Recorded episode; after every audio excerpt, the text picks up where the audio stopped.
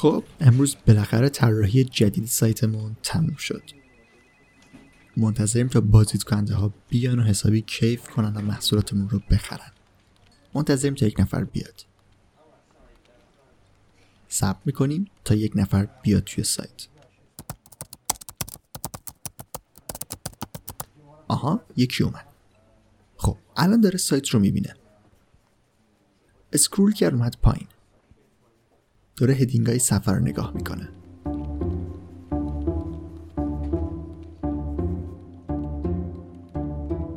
سی ثانیه گذشته.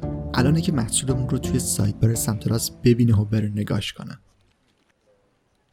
خب مثل اینکه کل صفحه رو دید. حالا داره میاد بالا که روی محصول کلیک کنه. موس رو داره میاره بالا. خب حالا متمایل شد به سمت راست. الانی که اه. سفر بست. حیف شد. حتما محصول خوب جلوی چشمش نذاشته بودیم. یه بار دیگه امتحان می‌کنیم. این بار محصول دقیقا توی محتوامون همون اولش می‌ذاریم. خب بریم که بفروشیم. دوباره منتظر میمونیم.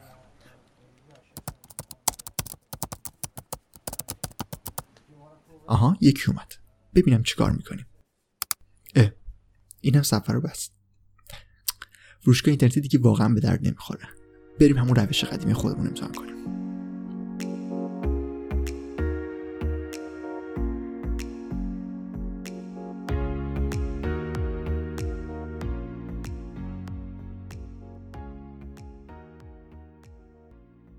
یه انتظار اشتباهی وجود داره بین کسایی که کسب و کار اینترنتی و فروشگاه اینترنتی راه اندازی می‌کنن و اونم اینه که فکر می‌کنن کارشون خیلی سریع به نتیجه می‌رسه.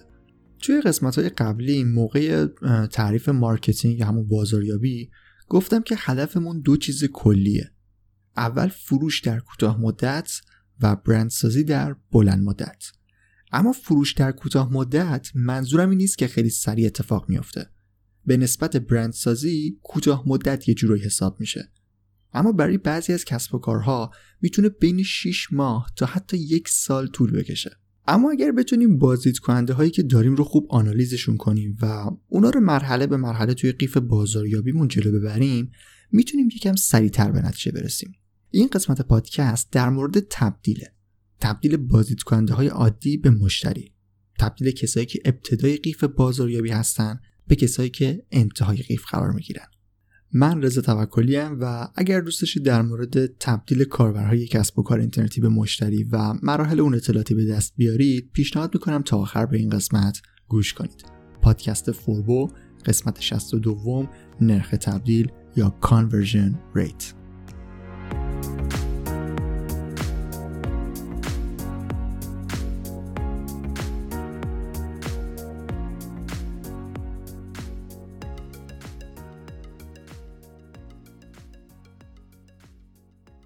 خب این قسمت رو می‌خوام با این سال شروع بکنم که چرا تبدیل اهمیت داره؟ در واقع ما چرا باید به تبدیل فکر بکنیم؟ چرا باید براش برنامه داشته باشیم و خیلی هدفمند بهش نگاه بکنیم؟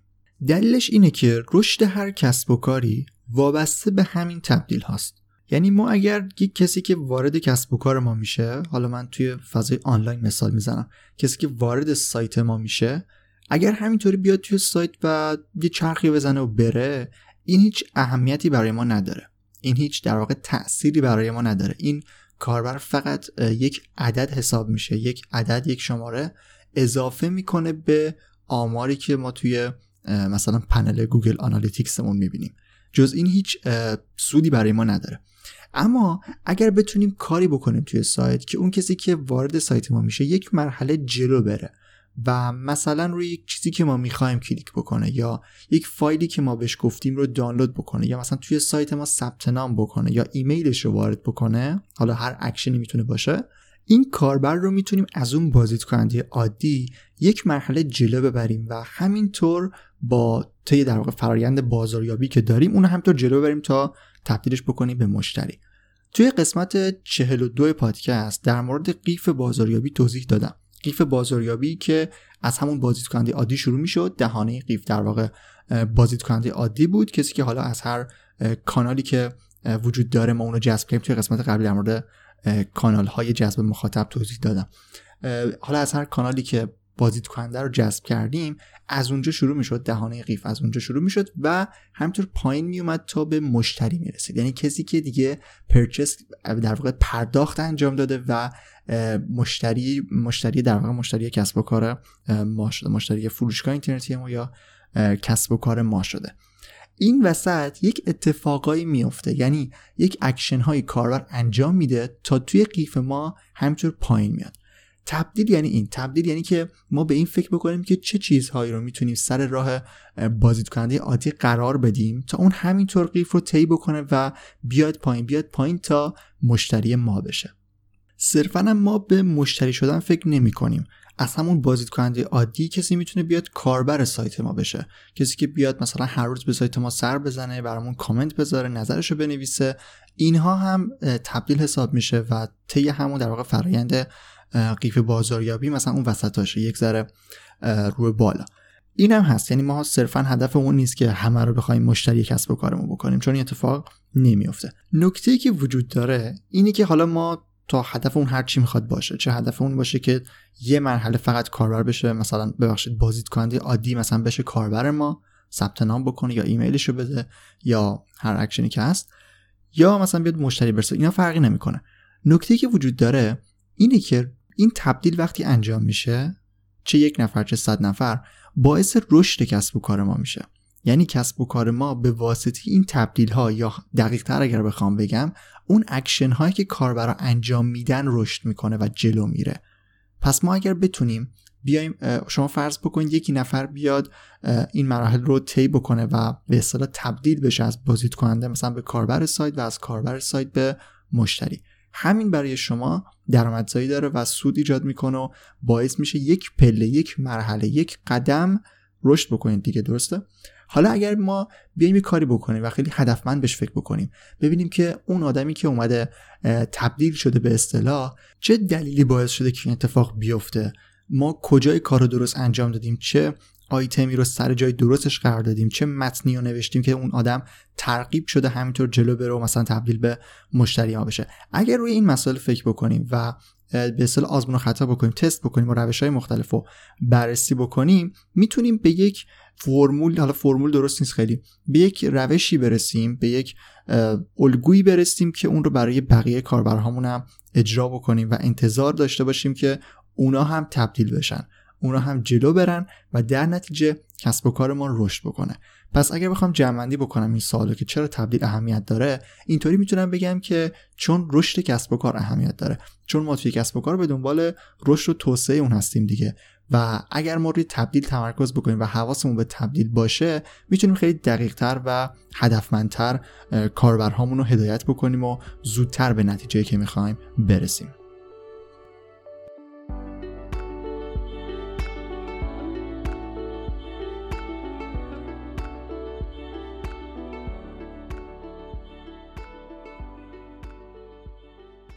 یه چیزی الان یادم افتاد. گفتم بهش اشاره بکنم جالبه. داشتم می‌گفتم که چند دقیقه پیش که مثلا کسی که وارد سایت ما میشه و هیچ کاری انجام نده و اینا این فقط یک عدد برای ما ثبت میشه. یک عددی توی آمارگیر ما توی گوگل مثلا ثبت میشه یا توی Search Console مثلا به عنوان ورودی گوگل ثبت میشه. هیچ تأثیری واسه ما نداره و هیچ فایده در واقع نداره اگر تبدیلی صورت نگیره. یه زمان فکر کنم مثلا ده سال پیش شاید بیشتر. یک سرویس هایی بود که در واقع مود بود فکر کنم اینطوری بگم درست تره. سایت ها می اومدن آمارشون رو به صورت عمومی نشون می‌دادن و بعد بیشتر وبلاگ ها بودن ولی خب سایت هایی هم بودن که این کار رو می‌کردن. یک سرویسی بود به نام وب گذر که من همین الان سرچ کردم دیدم هنوزم سایتش فعاله و داره کار می‌کنه جالب بود. اونجا مثلا آره بازیدار می نوشت و اینا یه کد HTML داشت که اینو مثلا توی سایت میذاشتن توی وبلاگشون یا توی سایتشون میذاشتن و تعداد بازدید کننده ها رو به صورت عمومی برای همه نمایش می‌داد که جالب بود. اون موقع مثلا آره می‌تونیم اینطوری بگیم که نشون دادن اینکه ما چقدر بازدید کننده داریم هم خودش می‌تونست ارزش ایجاد بکنه و مفید باشه. ولی خب الان تقریبا من دیگه نمی‌شناسم جایی رو که آمارش رو به صورت عمومی حتی در حد بازدید روزانش رو هم به صورت عمومی منتشر بکنه و این اتفاق دیگه نمیفته به همین خاطر پس اون عددی که هست اون فقط خودمون میبینیمش اون کسی که وارد سایت ما میشه پس خیلی مهم نیست و بهتر برگردیم و بیشتر روش فکر بکنیم که چی کار بکنیم که اون یک نفر تبدیل بشه و یک مرحله جلو بره, به سمتی که ما می‌خوایم بره در واقع. خب تبدیل رو گفتم که اون اکشن هایی هستن و در واقع اون مراحلی هستن که یک کاربری با یک اکشنی که انجامش میده وارد یک حالت دیگه ای میشه که مثلا این وسط میگیم یک تبدیلی صورت گرفته. از بازدید کننده داریم تا مشتری و مشتری تکرار خرید و مشتری طرفدار و وفادار و چیزهای دیگه. اما نرخ تبدیل چیه؟ وقتی ما کلمه نرخ رو می‌ذاریم جلوی هر اسمی هر تعریفی یعنی خیلی می‌خوایم دیگه حساب کتاب بکنیم دقیقا آمارش دستمون بیاد و بدونیم چه تعدادی مثلا اون کاری که می‌خواستن انجام دادن. نرخ تبدیل هم به همین صورت نرخ تبدیل یا conversion rate یعنی که ما ببینیم اون کسایی که اومدن مثلا تو اون صفحه که ما آماده کردیم از اون تعدادی که اومدن توی اون صفحه چند نفرشون تبدیل شدن. آمارش رو در بیاریم ببینیم که چقدر خوب کار کردیم و چقدر هنوز جا داره که بیشتر روش کار بکنیم و مثلا این عددش رو بالاتر ببریم. نرخ تبدیل یک فرمول خیلی ساده داره. میان تعداد کسایی که تبدیل شدن و اون کاری که می‌خواستیم رو در واقع انجام دادن تعدادش رو تقسیم بر کل کسایی می‌کنن که وارد اون صفحه شدن و عدد رو ضرب در 100 می‌کنن. این میشه نرخ تبدیل. مثلا اگر 100 نفر وارد سایت شده باشن و مثلا 5 نفرشون فقط اون اکشنی که ما می‌خواستیم رو انجام داده باشن نرخ تبدیل میشه 5 درصد. 5 درصد یعنی 100 نفر اومدن توی سایت فقط 5 نفرشون اون کاری که ما می‌خواستیم رو انجام دادن. یه نکته که وجود داره اینه که ما نرخ تبدیل رو نباید توی یک مقیاس خیلی بزرگ انجام بدیم. مثلا این سال اشتباهه که مثلا از کسی بپرسیم نرخ تبدیل مثلا سایت چقدره؟ نرخ تبدیل فروشگاه چقدره؟ این سال سال اشتباهیه. ما باید برای هر صفحه خاص اون نرخ تبدیل رو حساب بکنیم و در واقع به اون استناد بکنیم به اون صفحه خاص و توی صفحه های مختلف توی محصول های مختلف و توی بخش های مختلف سایت می‌تونه نرخ تبدیل متفاوت باشه و قرار نیست همشون یکی باشن و یا حتی بدتر اگه بخوایم بگیم مثلا یکی نرخ تبدیل رو برای کل سایت در نظر بگیریم. باید خیلی دقیق و مشخص روی یک صفحه خاص باشه. صفحه هایی که بهشون میگیم صفحه فرود.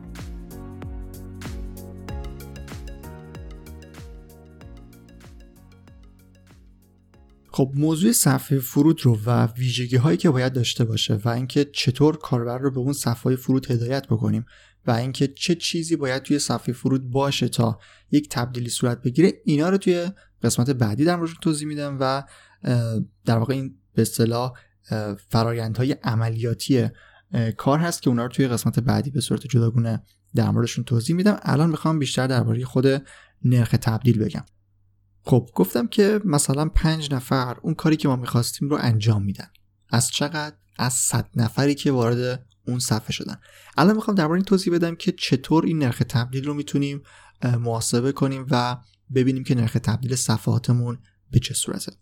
نکته که وجود داره اینی که گفتم که باید نرخ تبدیل رو توی یک صفحه خاص و مشخص حساب کنیم. برای همه صفحات سایت نمی‌تونیم همچین چیزی رو داشته باشیم و اگر هم حسابش بکنیم خیلی دقیق نیست و در واقع به کارمون نمیاد.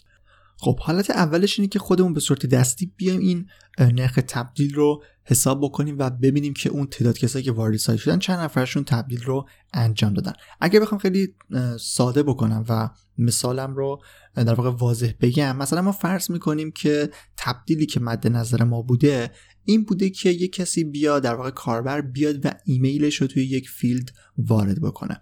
اون فیلد رو چطور ایجاد می‌کنیم؟ به واسطه مثلا داخل وردپرس به واسطه یک پلاگینی که روی سایتمون نصب می‌کنیم می‌تونیم این بخش رو فعال بکنیم تا کسی بیاد ایمیلش رو وارد بکنه. حالا ما آمار کسایی که ایمیلشون رو وارد کردن رو به واسطه اون پلاگین می‌تونیم داشته باشیم و ببینیم که در چه تاریخی چه افرادی با چه ایمیل هایی اومدن و اطلاعاتشون رو وارد کردن و ثبت کردن. پس ما تعداد کسایی که تبدیل شدن و در واقع اون کاری که ما می‌خواستیم انجام بدن رو انجام دادن رو داریم. یعنی عدد تبدیلمون اینجا مشخصه. فقط به حواسمون باشه که بازه زمانی رو هم دقت بکنیم. در واقع به تاریخ ها دقت بکنیم که از چه تاریخی این ایمیل وارد کردن ها مثلا شروع شده. مثلا میایم یک بازه هفت روزه رو در نظر می‌گیریم و تعداد کسایی که توی اون هفت روز ایمیلشون رو وارد کردن رو یادداشت می‌کنیم. بعدش باید بریم سراغ سرویس های آمارگیر مثل سرویس گوگل گوگل آنالیتیکس و ببینیم که اون صفحه خاص اون صفحه که صفحه فرود ما هست در هفت روز گذشته تایمش دقیقا بر اساس همون تایم ایمیل وارد کردن ها باید باشه. تایمشون یکسان باشه که دقیق باشه. ببینیم که در هفت روز گذشته چه تعداد بازدید کننده وارد اون صفحه شدن. اینا رو بر هم تقسیم می‌کنیم و ضرب در صد و نرخ تبدیل اون صفحهمون به این شکل به دست میاد. حالا مثالی که زدم مربوط به ایمیل وارد کردن بود. ولی توی هر مدل کسب بکاری با هر موضوعی که هست می‌تونه این تبدیل اینجا متفاوت باشه. مثلا ثبت نام توی سایت می‌تونه باشه یا خریدن یک محصول. یعنی ما می‌تونیم توی صفحه فرودمون مستقیما این کار رو انجام بدیم. خب اینطوری ما می‌تونیم نرخ تبدیل رو به صورت دستی حساب بکنیم. اما وقتی که تعداد کسایی که وارد صفحه ما میشن زیاد شد و تعداد در واقع تبدیل هامون هم زیاد شد حالا چه ثبت نام باشه چه خرید باشه اینجا می‌تونیم از یک سری ابزارهای دیگه هم کمک بگیریم. توی خود سرویس گوگل آنالیتیکس یک بخشی هست به اسم گل یا هدف. ما اونجا می‌تونیم بیایم یک سری هدفهایی رو مشخص بکنیم و ببینیم که چه تعداد از اون کاربرهایی که وارد صفحهمون شدن تا این صفحه هدف پیش رفتن. هدف منظورم اون صفحه نهایی هست که کاربر قراره بهش برسه. مثال می‌زنم. مثلا توی فروشگاه های اینترنتی وقتی شما یک خریدی رو انجام می‌دید وارد یک صفحه میشید که در واقع قاعدتا باید وارد یک صفحه بشید. اگر ساختار اون صفحه درست باشه ساختار اون سایت ببخشید ساختار اون فروشگاه و سایت درست باشه شما بعد از خرید باید برید توی یک صفحه ای که پرداخت انجام بدید و بعد از اون در واقع صفحه نهایی که باید ببینید یک صفحه از تحت عنوان مثلا تشکر از خرید یا مثلا اطلاعات شما ثبت شده. یا همچین چیزی. یک تاییدیه‌ای باید صفحه نهایی باشه. حالا ما فرض می‌کنیم که صفحه که شما به عنوان صفحه نهاییتون در نظر گرفتید یک ساختار در واقع URL مشخصی داره. مثلا اسم دامنتون هست slash مثلا confirmation یک همچین چیزی. این صفحه که در نهایت کاربر باید به این صفحه برسه اگر خرید رو انجام داده باشه. یعنی اگر اکشن شما و اون تبدیلی که می‌خواید صورت بگیره تبدیل شدن به مشتری باشه و کاربر پرداخت رو انجام بده باید به این صفحه برسه و صفحه مثلا دامینتون اسلش کانفirmation رو ببینه. پس این میشه یک هدف. شما می‌تونید این صفحه رو به عنوان هدفتون مشخص بکنید و بعد توی آنالیزاتون ببینید که مثلا از تعداد بازدید کننده هایی که وارد این صفحه شدن چند نفرشون همینطور جلو رفتن و به این صفحه رسیدن. اینجا می‌تونید روی نرخ تبدیل خیلی اتفاقا دقیق تر کار بکنید و متوجه بشید که چه عواملی باعث شدن که کاربرهای شما ریزش داشته باشن و جلو نرن. مثلا یک مثال خیلی رایجی که هست اینه که میگن اگر توی صفحه مثلا صفحه‌ای که قراره کاربر اطلاعاتش رو وارد بکنه تا به پرداخت برسه اگر شما فیلت های زیادی بذارید و خیلی کاربر رو خسته بکنید با پر کردن فیلد ها این باعث میشه که کاربر اون صفحه رو ترک بکنه.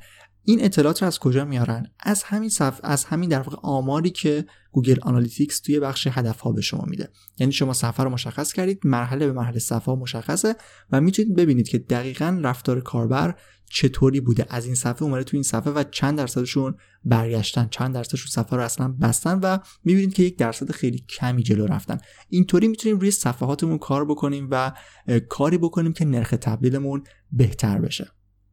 خب. از اونجایی که بهینه سازی نرخ تبدیل یا همون کارهایی که می‌تونیم انجام بدیم تا نرخ تبدیلمون افزایش پیدا بکنه مربوط به در واقع عواملش مربوط به صفحه فرود میشن و گفتم که توی قسمت بعدی می‌خوام در مورد صفحه فرود صحبت بکنم. اینجا در موردش توضیح نمیدم ولی سازوکار یکی از مرسوم ترین روش هایی که وجود داره رو می‌خوام الان به عنوان یکی از روش هایی که می‌تونیم ازش استفاده بکنیم معرفی بکنم. A-B test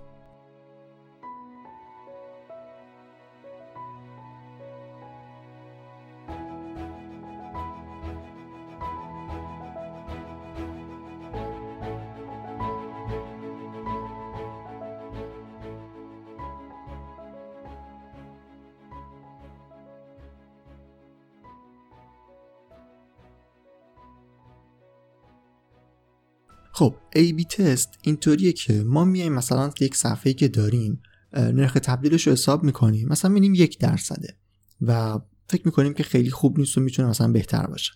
میایم چیکار می‌کنیم؟ میایم مثلا همون صفحه رو یک تغییری توش میدیم. مثلا رنگ یک سری آیتم ها رو عوض می‌کنیم یا متن رو کوچیک و بزرگ می‌کنیم. یک سری تغییراتی رو حالا روی اون صفحه که می‌خوایم میدیم و دوباره بررسی می‌کنیم. ببینیم که روی همون حجم ورودی که داشتیم مثلا هزار تا بازدید کننده قبل بوده ثبت می‌کنیم. یعنی در واقع تغییر رو انجام میدیم و ثبت می‌کنیم هزار نفر دیگه هم وارد اون صفحه بشن و مقایسه می‌کنیم ببینیم نرخ تبدیل چطوری بوده. آیا بهتر شده یا بدتر شده؟ اگر بهتر شده بود که همون رو ادامه میدیم. این ای بی تست رو می‌تونیم تا بی نهایت همینطور ادامه بدیم و در بازه های زمانی مشخص در واقع در بازه های زمانی متفاوت تست بکنیم و ببینیم که نرخ تبدیل به چه صورته. این یک حالتش هست. حالت دیگه اینه که ما محتوای یکسانی رو توی دو صفحه مختلف قرار بدیم با یک تغییر خیلی کوچیک. یعنی با یک تغییر در حد همون تغییر رنگ و تغییر عکس و یه چیزی که می‌خوایم تست بکنیم دیگه. ببینیم آیا این موثرتره یا این یکی A درست یا B. A, A در واقع A درست تر منظورم که کدومش نرخ تبدیل بالاتری می‌گیره. می‌تونیم توی صفحه فرود مختلفی یک محتوا یکسان با یک تغییر جزئی آماده بکنیم آماده در واقع منتشرشون بکنیم و روی هر کدوم ترافیک بفرستیم و منتظر باشیم ببینیم کدومشون داره بهتر نتیجه میده. این مدل تستی که گفتم بیشتر برای اینه که مثلا ما یک سری ورودی ارگانیک رو مثلا از گوگل وارد سایت کردیم و روی اونها می‌تونیم تست بکنیم که کدوم حالت بهتره. اما اگر بخوایم مثلا روی کسایی که ایمیلشون رو به ما دادن این کار رو انجام بدیم باید یک مقدار احتیاط بیشتری بکنیم. توی این حالت می‌تونیم مثلا منظورم اینه که کسی اومده ایمیلش رو داده و مثلا تبدیل به عضو خبرنامه ما شده. حالا می‌خوایم اینو یک مرحله جلو ببریم و ترغیبش بکنیم که خرید انجام بده دیگه.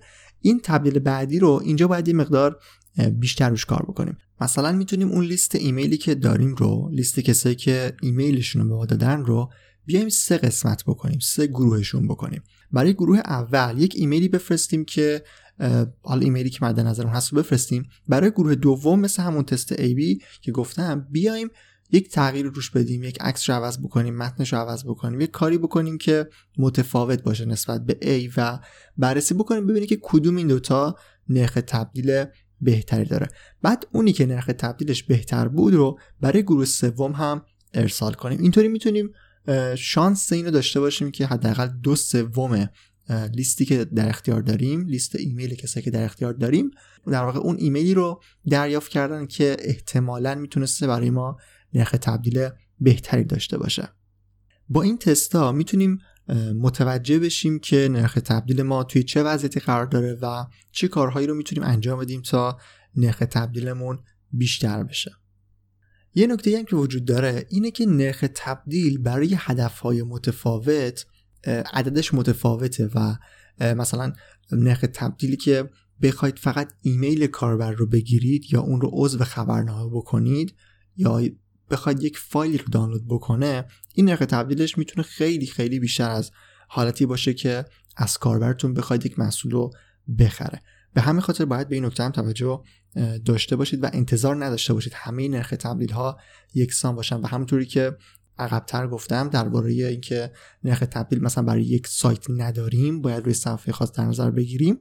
در مقایسه نرخ تبدیل ها هم این نکته رو در واقع در نظر داشته باشید که نوع هدفی که مد نظر ما هست و تبدیلی که می‌خوایم در واقع لولی که کاربر توی اون قرار داره هرچی از قیف بیایم پایین تر تبدیل ها سختتر میشه و باید اینو در نظر داشته باشید که در واقع نرخ تبدیل همینطور کمتر میشه وقتی که به پایین قیف میاییم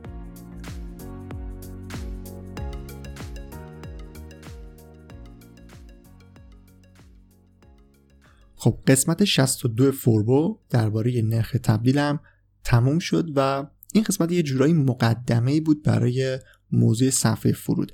دلیل اینکه میام چیز می‌کنم میگم در واقع موضوعات یک مقدار مشخص تر توی هر قسمت درمشون توضیح میدم اینی که بعدا وقتی خواستم ارجا بدم نخوام بگم مثلا برید رب ساعت مثلا اول اون قسمت رو گوش بدید مشخصا بگم در خصوص مثلا نرخ تبدیل برید قسمت 62 رو گوش بدید. به همین خاطر موضوعات یه مقدار دارم شاید یک سری موضوعات دارم اینطوری جداگونه تر مطرحشون می‌کنم. در حالی که مثلا می‌شد با موضوع صفحه فرود نرخ تبدیل رو یکی کرد.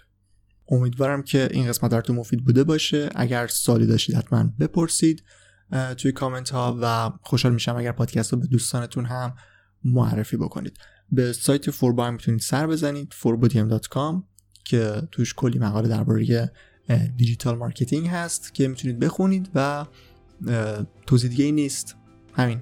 قسمت 62 هم تموم شد و امیدوارم که مفید بوده باشه. من از توکلی هستم و مرسی که تا انتهای قسمت 62 فوربو گوش کردید.